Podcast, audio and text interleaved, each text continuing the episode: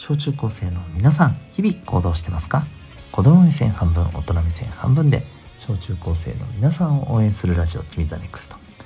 お相手は私キャリア教育コーチのデトさんでございます。普段は学校にない楽しく生きるための学びのサポートをしております。この放送では成績進路目標、え、人間関係などを中心にですね、え、日常のことから得られる学びを、え、毎日お送りしております。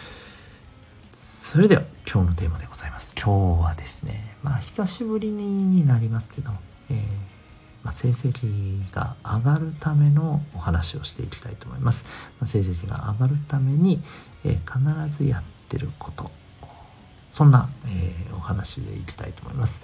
成績上げたい方ですね。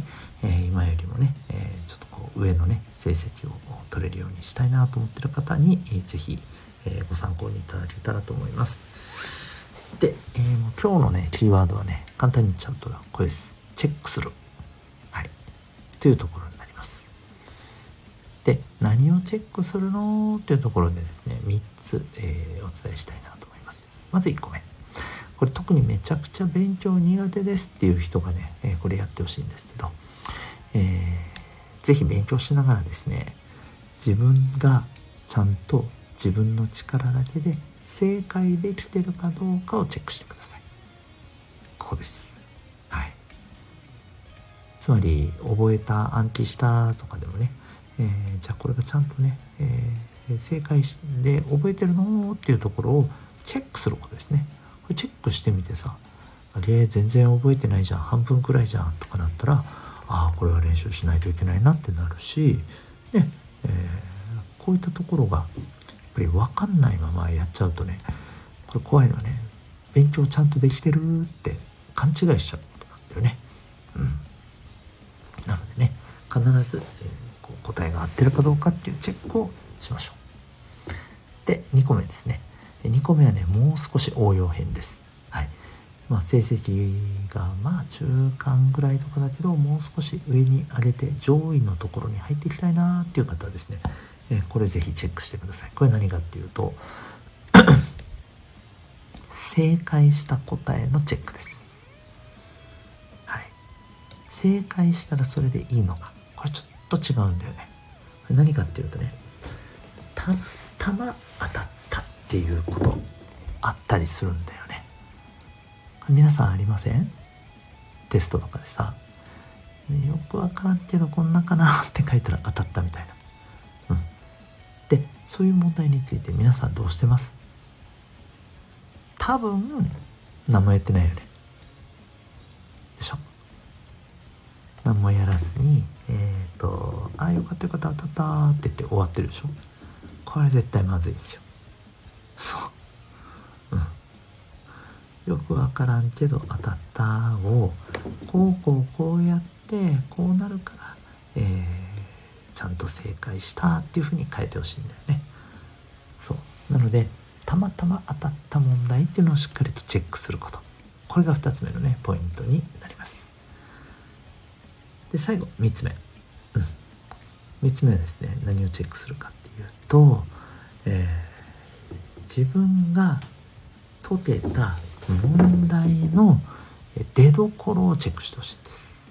わかる？どっから出てるかうん学校の教科書なのか。あるいはなんかほらあのワークみたいなね。なんかもうもう一冊教科書と別でもらうやつがあるやん、うん、大体問題がいっぱい入ってるやつね、うん、あの中の問題なのか。それともどれでもなく、えー、先生がまあおそらく自分で考えて作った問題なのか。そう。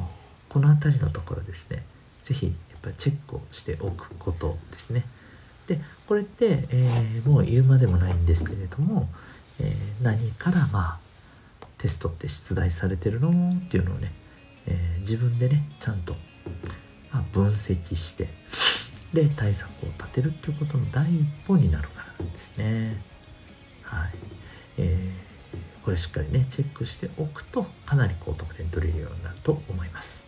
というわけでシンプルですけどもね、えー、今日の成績が上がるために、まあ、意識すること。それはチェックですと。でチェックには3つありますと、えー、まずは、えーと、自分の答えが当たってるかどうかのチェック。ね。で、えー、2つ目は、えー、当たってる問題。たまたま当たったやつないかなっていうのをチェックする、うん、で最後の3つ目、えー、これはですね。この問題がどっから出てるかなっていうののチェックをしてあげてください。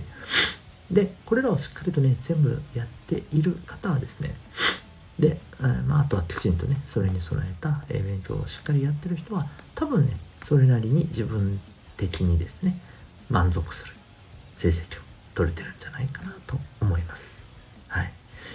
なんかね、えー、本当はもうちょい取れるはずなんだけどなんでだろうってね思ってる方こういったところが抜けてるからかもしれません。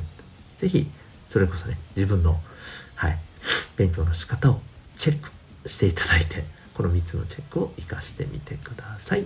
ということで今日はですね、えー、成績が上がるのに大切な、まあ、心構えということで、まあ、3つのチェックについてお送りいたしました。あなたは今日この放送を聞いてどんな行動を起こしますか？それではまた明日学びよう一日を